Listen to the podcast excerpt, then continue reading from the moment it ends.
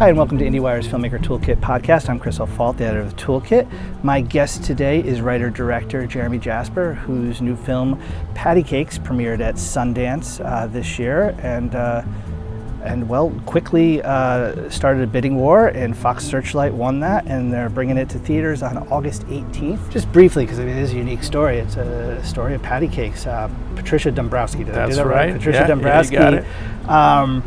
A young Jerseyite with dreams of rap stardom stuck in a town of, is it cruel for me to say, small-minded, somewhat misogynistic. She's in Trump land, yeah. She's in Trump land, yeah. And so it's not like a film you've seen before. And Jeremy wrote all the music, directed it, wrote it, and I'm guessing, like, this is like what part of your life, Patty Cakes, now? How long has Patty, I mean, it's still... Yeah, I mean, I started writing Patty right before my kid was born, and he's gonna turn 4 right after the film comes out. So yeah, a 4-year run. And that's the thing though, I mean, like, your film, I mean, you had the Sundance dream. I mean, that night, that afternoon in the Eccles, you had a killer screening, and it, by the morning, the trades had announced it had sold for a shit ton of money. Like, there's an element here that I don't think people understand, which is it's not over. No, I thought it was over. It's not over there. Like, Patty Cakes is like... It's just begun for me. Yeah. I'm ready for it to be done. But I'm still in it. But then there's also... You're also doing a soundtrack, right? Like, so that's where I'm in right now. Yeah, we signed a... We're putting out the soundtrack with Republic Records, who are like the biggest... guys in the game, so they do, like, you know, Drake and Nicki Minaj and Florence and the Machine and all this stuff. And so we're doing, I mean, I couldn't get arrested music. I've been making music for, I don't know, 25 years, and definitely like the last 10, I couldn't get anything going. And now, yeah, we're doing a soundtrack. So I'm going back in and do you re-record everything? No. It's more like, you know, there's songs that are really short in the film, so I get to actually make them full songs, new verses. So full tracks. Okay. I'm writing new songs. We're gonna make a music video in a couple weeks with Patty and the group, which is really cool. Like a new summer song that I'm excited about. So yeah, it just keeps on kind of growing. Well, let's start there, because one thing that I think is really interesting is that you, you grew up wanting to make music. Yes. And you found, I mean, you didn't find film, I'm sure you grew up, you were watching film your whole life, but the idea of and the desire to be a visual artist, and you started doing commercials and some videos for your band, that's something that kind of came as an adult. It came later, right? Later, yeah. What was that? Was that? Well, I was always very intimidated by filmmaking. It seemed like you needed so much education. You needed to go to film school, you needed to put years and years and years. It was like becoming a doctor or something like that. And I'm not very technically savvy. And so it just seemed like I always loved film and grew up with movies and saw a lot of movies growing up and grew up in front of the television. But it just never seemed like something that I would be able to do. And then I went to Wesleyan, and the filmmakers, the kids that knew they wanted to be filmmakers knew so early, and it was such an exclusive club that I was just like, well, I'm just not there yet. And so it took a lot of years for me to realize and see friends make films and see what the process was like for me to be like, oh, this is, I can give a go at this. I often think about it because, you know, even since we went to school, film school is blown up. It's not like there's more jobs in film. It's just like, you know, Wesleyan was kind of a rarity at that sense, like a small liberal arts school that had like a full-on film program. They all do now. Yeah, it's like the new English major, and there's that element of people at that age knowing that they love film and they would love to work in it, but I don't know that necessarily they have an instinct that they want to make films, or that they have this drive of like, and there's something about, and just I think you're a story that I think highlights this, but being driven by wanting to tell stories, wanting to like having something. It's like a utility of, you know, and maybe it's also you had been your outlet had been music. But then this idea of, you know, kind of in your 20s or late 20s, this idea of like, I want to try this. I mean, I was in a band for many years, and I was sick of talking about myself, and I still wanted to make music, but I wanted to tell other people's stories through music. It's hard, that being a front man, because you were also the lead singer. Is that...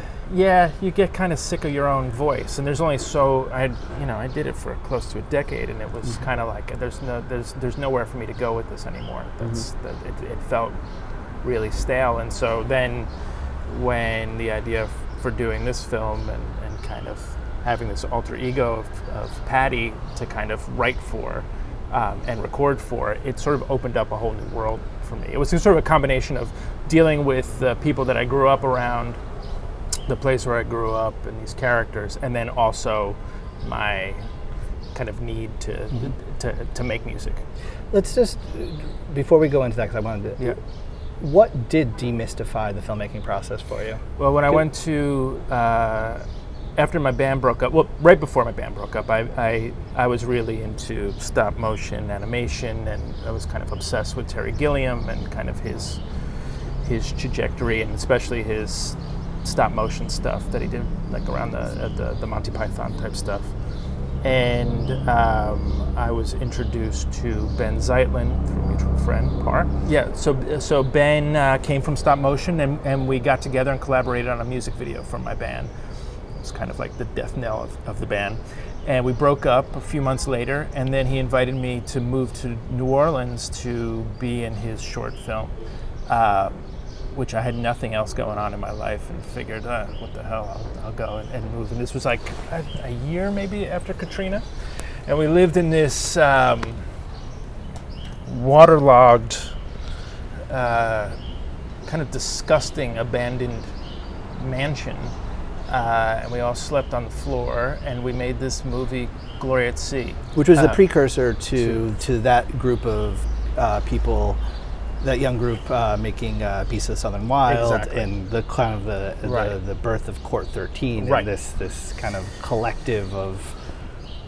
Well, if you've seen the movies, you get it. Yeah. So those guys, most of them were just graduating from college, and I was already. I think I just older. I was way older and depressed, but I saw, how they were making films down there, and it was totally insane. It was just like this chaotic circus, and I fell in love with it. I was like, God damn! Like, they're really going for it. Like, this is how you do it. You don't need, oh, what lens is that? Okay, I'll turn. It was just like, let's go, jump in here, and it's just like a. It's all these like local alcoholics on this pirate ship on fire, and people are just like screaming and yelling, and then they came out with this beautiful thing, and that was incredibly inspiring to me. You good? Just let me push this back. So I came back to New York after that experience and was like, okay, this is what I'm gonna give it a go. I'm gonna try to figure out a way to get behind a camera. And then that was kind of the next decade. That was 10 years ago. And 10 years ago, Dan and Michael, who produced Patty Cakes, we said, we're going to make a movie together sometime. And it took a decade. One other thing I want to get into about your background with this is that when you did come back to New York, the way you ended up getting behind the camera was commercial work and also music videos. With your partner Georgie, and there was like a lot of psychedelic imagery. There's clearly the Gilliam thing is apt. I'm wondering. I mean, first off, it was a way. I mean, I think that part of that is just a way you're able to make things, and you're able to make things visual. In that sense of building yourself as a filmmaker, do you think there is some value in retrospect about the fact that? That first kind of utility of it and was visual and was to kind of deal with those like kind of instinctive psychedelic images and things that you wanted rather than jumping right into story. And learning how to tell stories in short beats and. I, for the longest time, all through my 20s, I wasn't really interested in stories. I was interested imagery. You know, I became like obsessed with Jodorowsky and artists like that, and Fellini, and like that, where it was really bold, almost cartoony and surreal images. That's what I like. That's what I lived on for a really long time, and that was kind of my way in. And obviously, it served you well in the commercial world. Yeah, and then we kind of were able to sort of experiment and find our own voice, Georgie and I, working together. And she came more from sort of a fashion background, and those, and like our talents kind of complemented each other well. But yeah, that's where we started. It started like purely visual, not narrative at all, not character based at all. And then you do that for a while, and you realize, oh man, this is kind of a dead end. Like, I need more. All right, so now let's go to Patty. Yeah. You're looking for a vehicle to tell a story. The kids that you ended up in New Orleans with ended up getting nominated for an Academy Award, and you know, are anxious about supporting your project. What from that jump? I mean, why Patty? Was that? I don't think it was a mixture of things. I was about to have a kid. I was thinking about my own childhood. My family still lives in Jersey. I've always had kind of a chip on my shoulder about the place. And you know, when they say, you know, write what you know, and I know music and hip hop and Jersey and these kinds of characters very, very well. So there was it all got kind of mushed together, and was a place, and was a kind of, I don't know, underdog, odd character that I really fell in love with and knew well, and was able to, instead of going to therapy, I was able to like work out some of my own demons through this character and through this story. So it just all kind of clicked together. Was the instinct always that you wanted to do something with music as well, to bridge that? Yeah, well, I knew that was going to be, because I hadn't written a script before, but I'd made a lot of music in my life. I knew that would be at least something that would be different. You know, it wasn't the age of the musical as it seems like it is right now, but it seemed like I could tell stories. I knew that each character would kind of have their own genre of music that they would kind of stand in for, and I could write music for those characters. Mm-hmm. So I kind of felt like I was sneaking through the back door in that way. Because I mean, making a musical, and we should distinguish, your characters don't break into song like a Minnelli movie or like in more recently La La Land. I mean, she is a performer, so it's more of a backstage musical where she's so. But nonetheless, Patty does perform, and these songs do carry with them emotional and sometimes narrative elements. Like, the thing about it is, and I know you have a music background, but that element of doing a movie musical is so much. It is incredibly tricky balance. Yeah, and it's a high wire act. Sure, because there's so many things you can fix in post. There's so many things you could fix with editing and things like this. Right. But like, if you're counting on a song carrying emotional resonance, think about a song. Think about a character that has to do this stuff believable. And we cast, you know, a lead who had never done anything musical and never rapped before in her life. You know, that was the thing that kept me up at night. Was who? Because Patty is early 20s, heavyset, white girl, and I've met Heather. She's Danielle. Oh, I'm sorry. Who's Heather? I don't know. Oh, okay, sorry.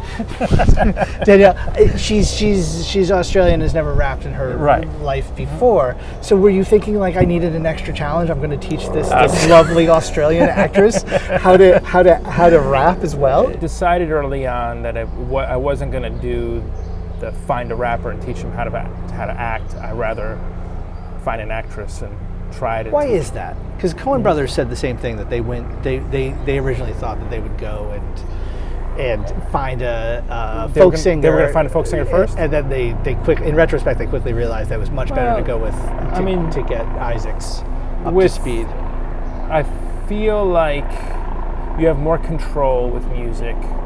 if you can find someone with a decent sense of rhythm, then you can spend the time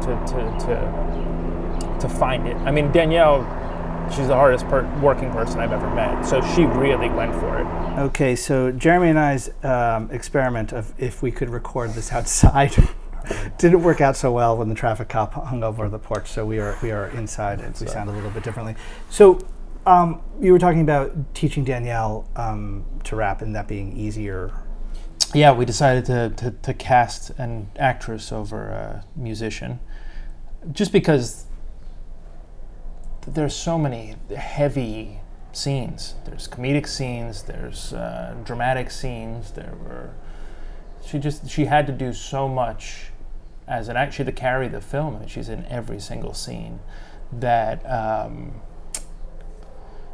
don't know. Just wanted an actress first, and figured we can cut corners or figure out something if she couldn't pull it off. It's time. I mean, because one of the things with smaller films is time. Right. And, you know, I mean, I think one of the miracles that people don't realize about Moonlight is that idea that they just didn't have time together beforehand and most films aren't able to shape performances or that's even ensembles, insane. Yeah. Ensembles like this. You did have, yes, in this sense, a luxury of time, and so therefore identifying her early and being able to work, her being willing to work. Right. Yeah, I mean, I got into the Sundance Directors Lab, which was a miracle, and that was in the summer of 2014. So that's when we brought Danielle, Sid, who plays Jerry, her best friend, and Bridget Everett, who plays Barb, all together. Now, Danielle never done anything musical. Sid Dunham-Jay had never acted before. I found him on World Star Hip Hop, where he had made some videos in college. And Bridget is a cabaret performer in New York and a brilliant comedian, but had never done anything dramatic before. So I was bringing them all together, and I had never really directed actors before. So we all got together up in Utah and worked together for a couple weeks, and that sort of solidified things. And I went 3 for 3 with them, and I was going to put them in the film. And so we had everybody that brings up their actors. I don't think most people use any of their actors. It's more of a workshop for them. Exactly, it's more of a workshop, and you kind of find you find actors that, you know, stand in for who you're going to eventually cast. But I didn't want to do that. You know, they cast maybe more conventional actors for you, and nobody felt right. And these characters are so specific. Is the idea, in really simple terms, the idea is if they can embody these people as you've written them and as you see them, like you can handle the performance aspect, as long as like they're walking and talking like the spirit of Patty, and yeah, that you can. Yeah, with Danielle, it was like the character is so particular, and I had an image of who she was in my head. She could be related to me. I mean, I grew up with Patty basically, and, you know, I was seeing actresses beforehand that just felt so wrong, like for many, many different reasons. And when I saw even a picture of her, I just knew that's a face that I could look at. It's a face I can fall in love with, and that's like, there was something that felt tough, that felt, even though she's Australian, that felt very much of like the women I grew up with, and like could be cute, could be beautiful, could be sexy, could be aggressive, like there was like a real mix. And then her personality and what she brought as an actress, like, was that and then some. But yeah, that was the specific thing. But I'm all about faces. You know, if I can see a face, and I'm just like, I mean, I saw Bridget Everett's face for the first time on. She was on the finale of Inside Amy Schumer, and as soon as I saw her face, I said, that's Barb. That's it. I mean, unfortunately now, like, actors and actresses, especially actresses that are working and that are into their 40s, like they don't have that look. They don't feel that real to me.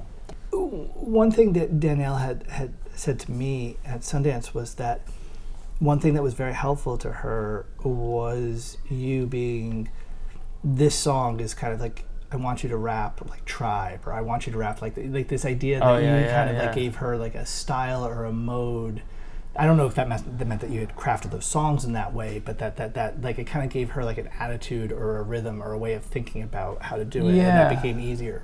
Yeah, I mean the film kind of embraces a lot of different rapping styles or like different times in history, and kind of mixes them all up, kind of all even outside of the musical sense. Like it's like sort of a collage of different time periods, and over those 2 years between when we did Sundance and when we shot, I would send her particular songs to learn and different styles to learn, and she like we kind of went through hip-hop history, different flows, and then when it was time to get in the studio, it was like, okay, it's like this flow, remember you learned this and blah blah blah. So it was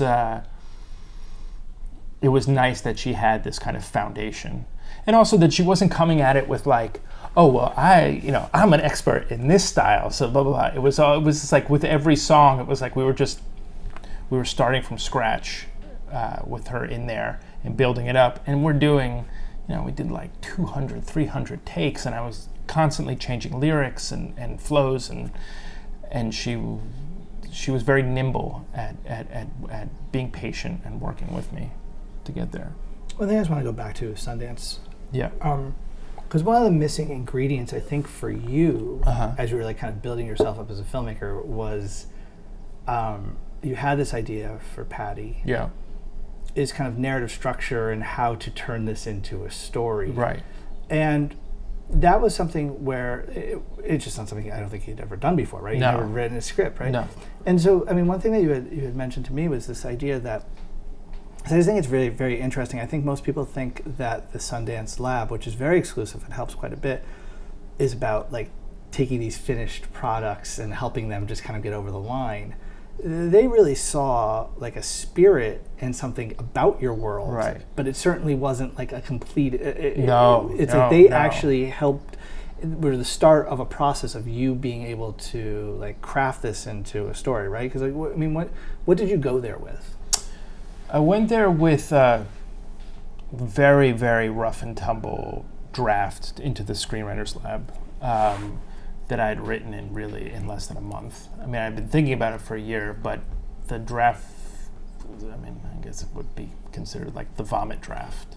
I mean, it was pretty raw, and it wasn't very sophisticated. And there, but I guess they believed in it more than I did, and they saw something in it, which I forever will be indebted to the Sundance Lab program, because they really like pushed me when I didn't have a lot of self-esteem about the project, and I really wanted to do it. I felt kind of overwhelmed, and they had that early draft, which is, I sat down with Tarantino, who was my first advisor, with that draft, and I was so embarrassed and like just made excuses for it basically for 2 hours.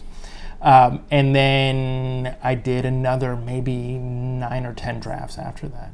What was the key? What was the? Is it literally one of these things where it's a matter of learning structure? Is there also something liberating about the fact that you started this project not necessarily knowing the ABCs of screenwriting, right? And that there's something about coming at it fresh, but then figuring out how to turn it into something that's going to work. What's the movie? It's like about 100 minutes, is that right? But it's a feature. But I mean, that's going to work in like a 100-minute format. Yeah, well, I started first with breaking all the rules, where it was just like totally fragmented and bizarre. And Tarantino asked me if the second half of the film was a dream sequence. Like, he was actually, no. He asked me if the last hour of the film was just one giant dream sequence. And then you learn kind of what are more of the conventions, and you learn how to subvert the conventions, and then it's just then you learn. I mean, his big advice to me was like, make this smaller, make this something that you could actually shoot one day, because I had like a huge casino scene and holograms, and there was a heist, and it was totally ridiculous. And it took another 2 years of constant writing to get to a place where, and meeting Danielle and meeting like the people that were actually going to play these characters and seeing what they brought to it, to start to and becoming more open and emotionally connected to the material, realizing, oh, okay, now I know what this thing is about. This is not some crazy psychedelic journey. This is like actually about real human beings. One thing that is fascinating to me about your film is that not only you got the music, which is like in and of itself a tricky element, not just music, but like it has a musical element to it. It's also got some darkness into it. Mm-hmm. You know, that opening is kind of and there's also just some darkness in this town. There's some real misogyny that comes out. I mean, you have one scene. I'll be honest with you, like that scene, if I had read it in the script where she has that battle, what's the guy's name? Danny. He's an amazing actor, but there's some violence that's done to her, and the moment works, but you don't, you're tonally dealing with some things that's tricky, and then there's an element of the group kind of coming together, and there's something very sweet about it—the grandmher, the friend in the pharmacy. And so you're cooking with a lot of different ingredients here, right? And there's an element here which all of that to me speaks to something that isn't the ideal recipe for a first film, just because there's like so many things that you're driving and you have to control, like Tarantino's advice of like making it smaller, and and obviously you did, but that element of tonally, of balancing the music, that just is something that, I'm curious, is it because all of that is unified in your head and because you can see this world that you have the confidence that I'm going to be able to do this, never having made a feature before, or is in retrospect, is it almost like a beautiful naivete? Because you do pull it off, but it's I think it's just who I am. That's the big thing, because people used to say, "Oh, what's the tone of this?" And then people that knew me were just like, "It's the Jeremy tone. It's like that's my." That's what I love. I love the combination of those things, or I love like flipping what you think is going to happen to something else, and or balancing something that's really tragic with something that's funny. I don't know. I never. Anytime that I took a step back and tried to analyze what's going on with it tonally, I would get really tripped up. It was really just an instinctual. It's your own taste. It's your own. It's whatever that thing that's driving you to make this.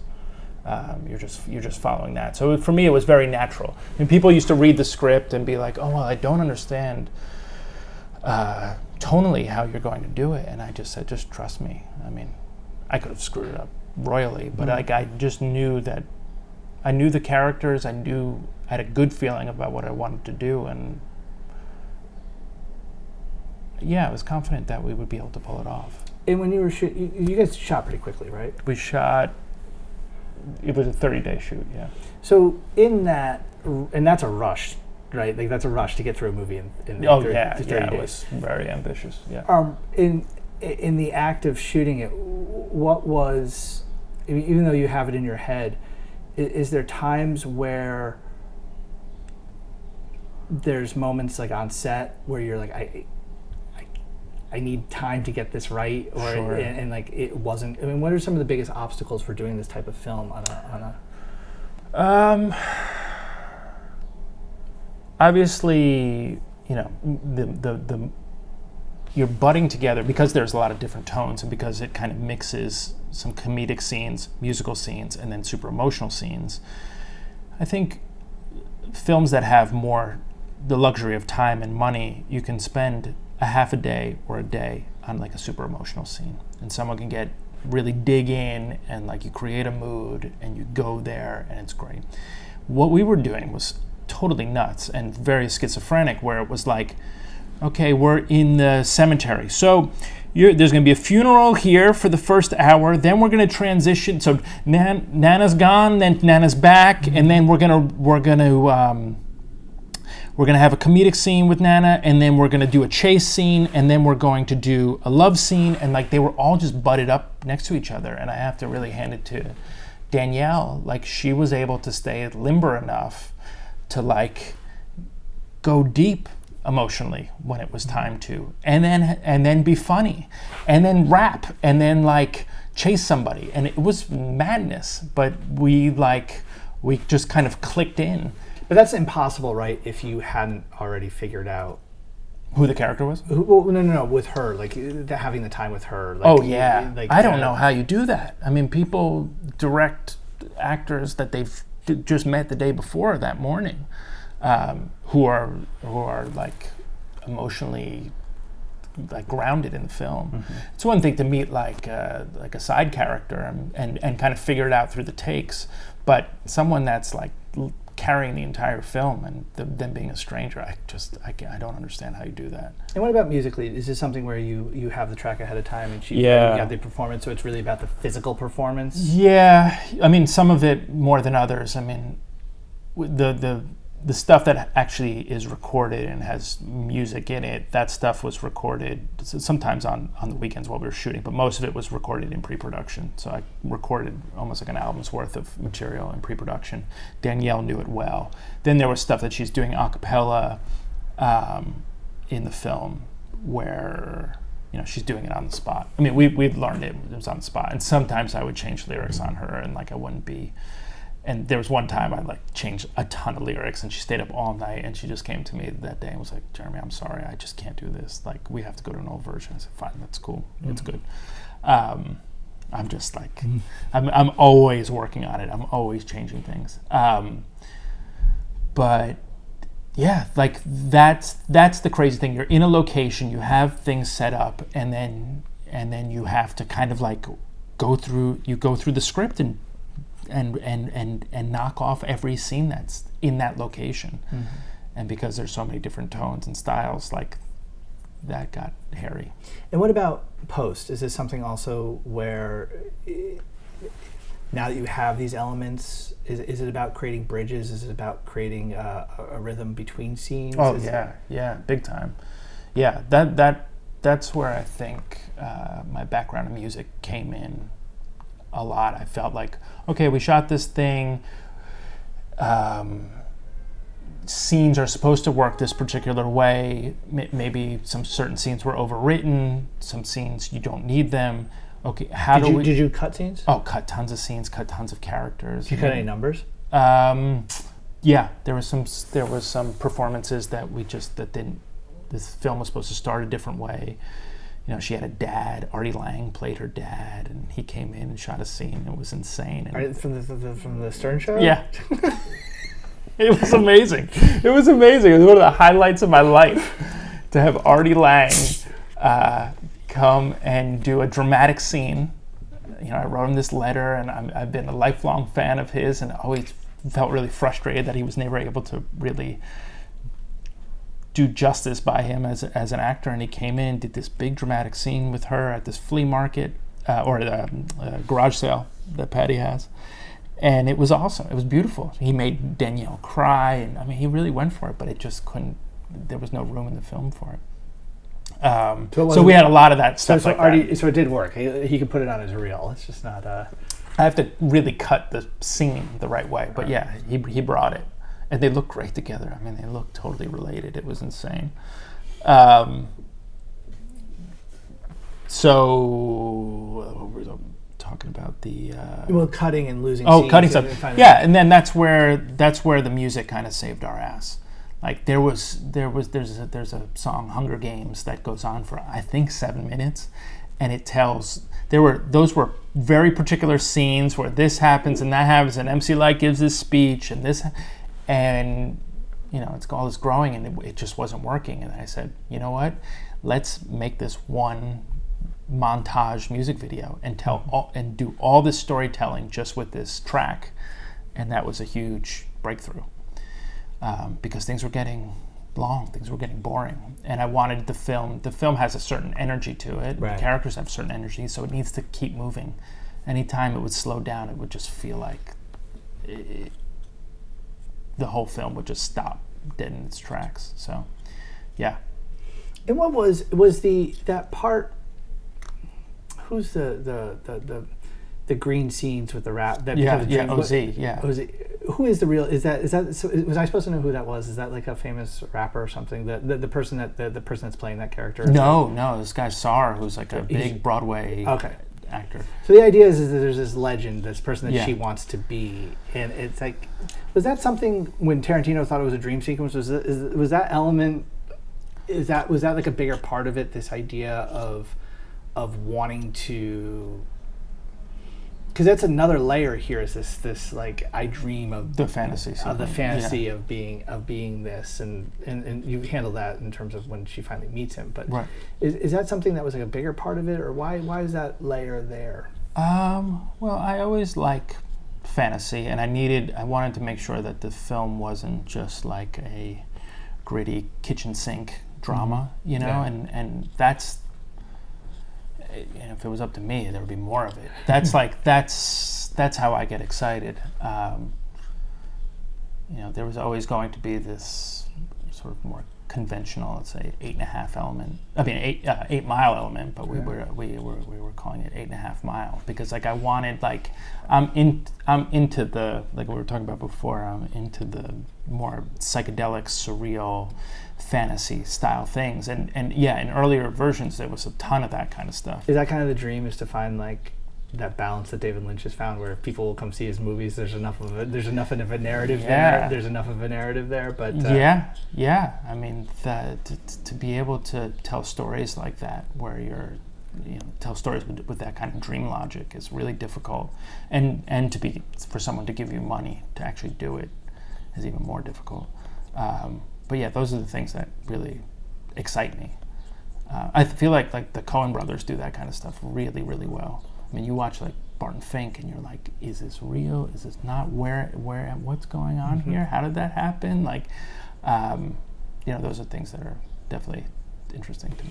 And do you have a sense of what you want to do next? A loose sense. I mean, I'm in the studio now finishing the soundtrack, so when I'm doing that, when I'm writing in the Patty world, it's almost like weird, so I'm doing some weird sequel, like I'm like just in it. But I have some ideas. Music's going to play a part in it, but it's going to be much more fantastical. It's going to be a bit more surreal. What does Hollywood want from you? I assume you're taking meetings. How have they? I mean, people, they're very supportive, you know. Well, no, I know they're supportive, but I'm talking about what projects. I'm sure there's. It sounds like what you're talking about is a project that you have in mind, of something you want to do. But an idea of boarding a project, is there a bridge between something that's an established property and something that you might want to do, or is those? I mean, people have been pitching really wild, big stuff, but it's at this stage I'm not interested in doing that kind of thing. Like I'm not gonna go do some big tentpole movie at this stage. I mean, that's totally intimidating and overwhelming for me. And it's like I wanna write my own stories. Mm-hmm. I do, at least at this stage. It's really important for me to do that. And last thing before I let you go, I think so many independent filmmakers, I mean, follow a path that you've had, which is months and years sunk into living with this thing, and the people in your life live with this thing, and it's such a big deal. And the hope is that you get into Sundance and that you have that screening and it comes alive. And my sense from you is the act of making this film and finishing it was enough for you to know that you were going to go do another one of these. Exactly. But what about that element of, in that environment in Sundance, where things can just explode, and that's what happened. Yours was one of the 2 or 3 this year that really, that afternoon in the Eccles, it exploded, and it's weird how like 4 years of work, just like that 12 hours, I have to imagine, is crazy, right? Right, yeah. What was that like? I mean, it's as bizarre and euphoric as you can imagine. I mean, it's like, it's up there with my wedding day, the birth of my son, and the showing of that film. I mean, it's... In this strange way, it felt really normal. I mean, I was around, my family came out from Jersey, I had friends there, like it was a celebration. You didn't really know what's happening. And during the screening, I was so neurotic that I thought we were tanking.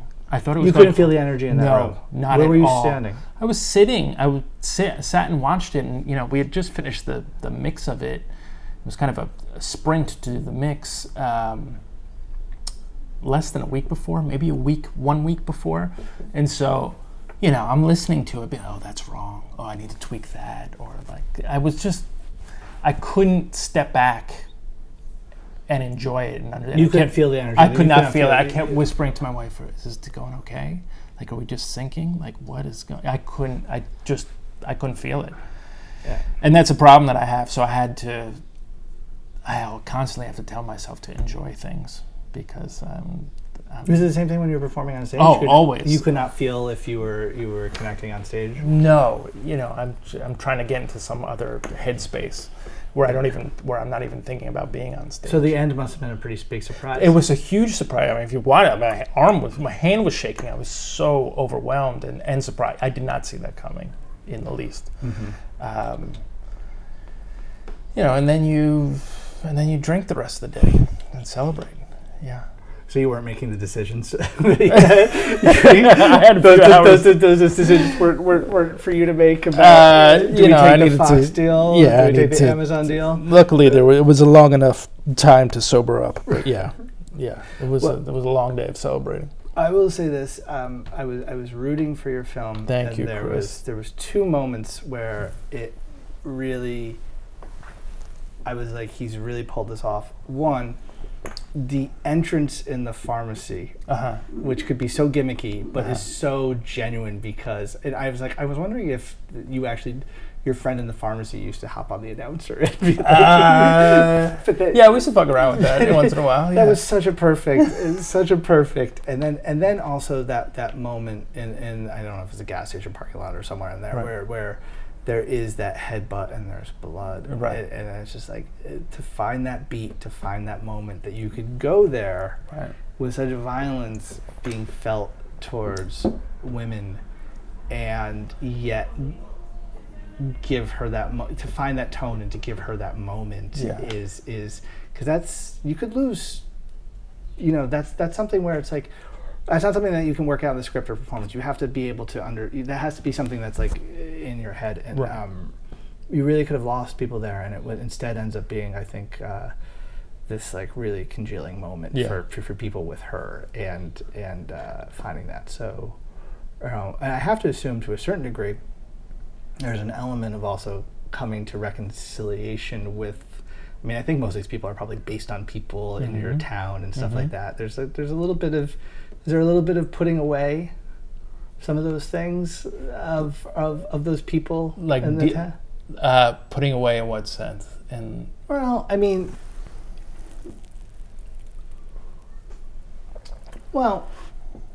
sense that you're dealing with some really small-mindedness. You're dealing with some humiliation. You're dealing with some sense of being an outsider in a place that doesn't. I mean, clearly, if you're making that film in your late 30s, you're still carrying some of that element of. I assume that's teenage Jeremy post-college. Is there an element of like going home is a little bit different? Is there like thinking about that is a little bit different?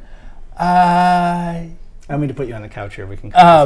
So is it different from me dealing with those kinds of characters now, or even just your feelings about home and feeling? I mean, the film definitely let me see home in that place in a different way. When you're thinking about using those people as characters or the place as a setting, it just changes the way that you perceive it. Just driving around, and even those.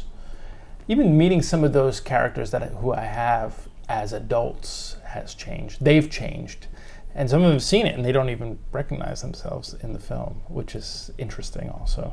That also means something different when they have a Trump sign in their front yard now. Yes, that's been the crazy thing. It's like it seemed so much. more old-fashioned or naive before then, and we were editing when it all went down. And I remember Ira being like, the film is different now. Like what Patty stands for is actually different now. And who the town and the townies and the guys at the bar, like, they stand for something bigger now. And I think that is true. Jeremy Jasper, congratulations. Thanks, Chris. Thanks for the time. Thanks, Chris.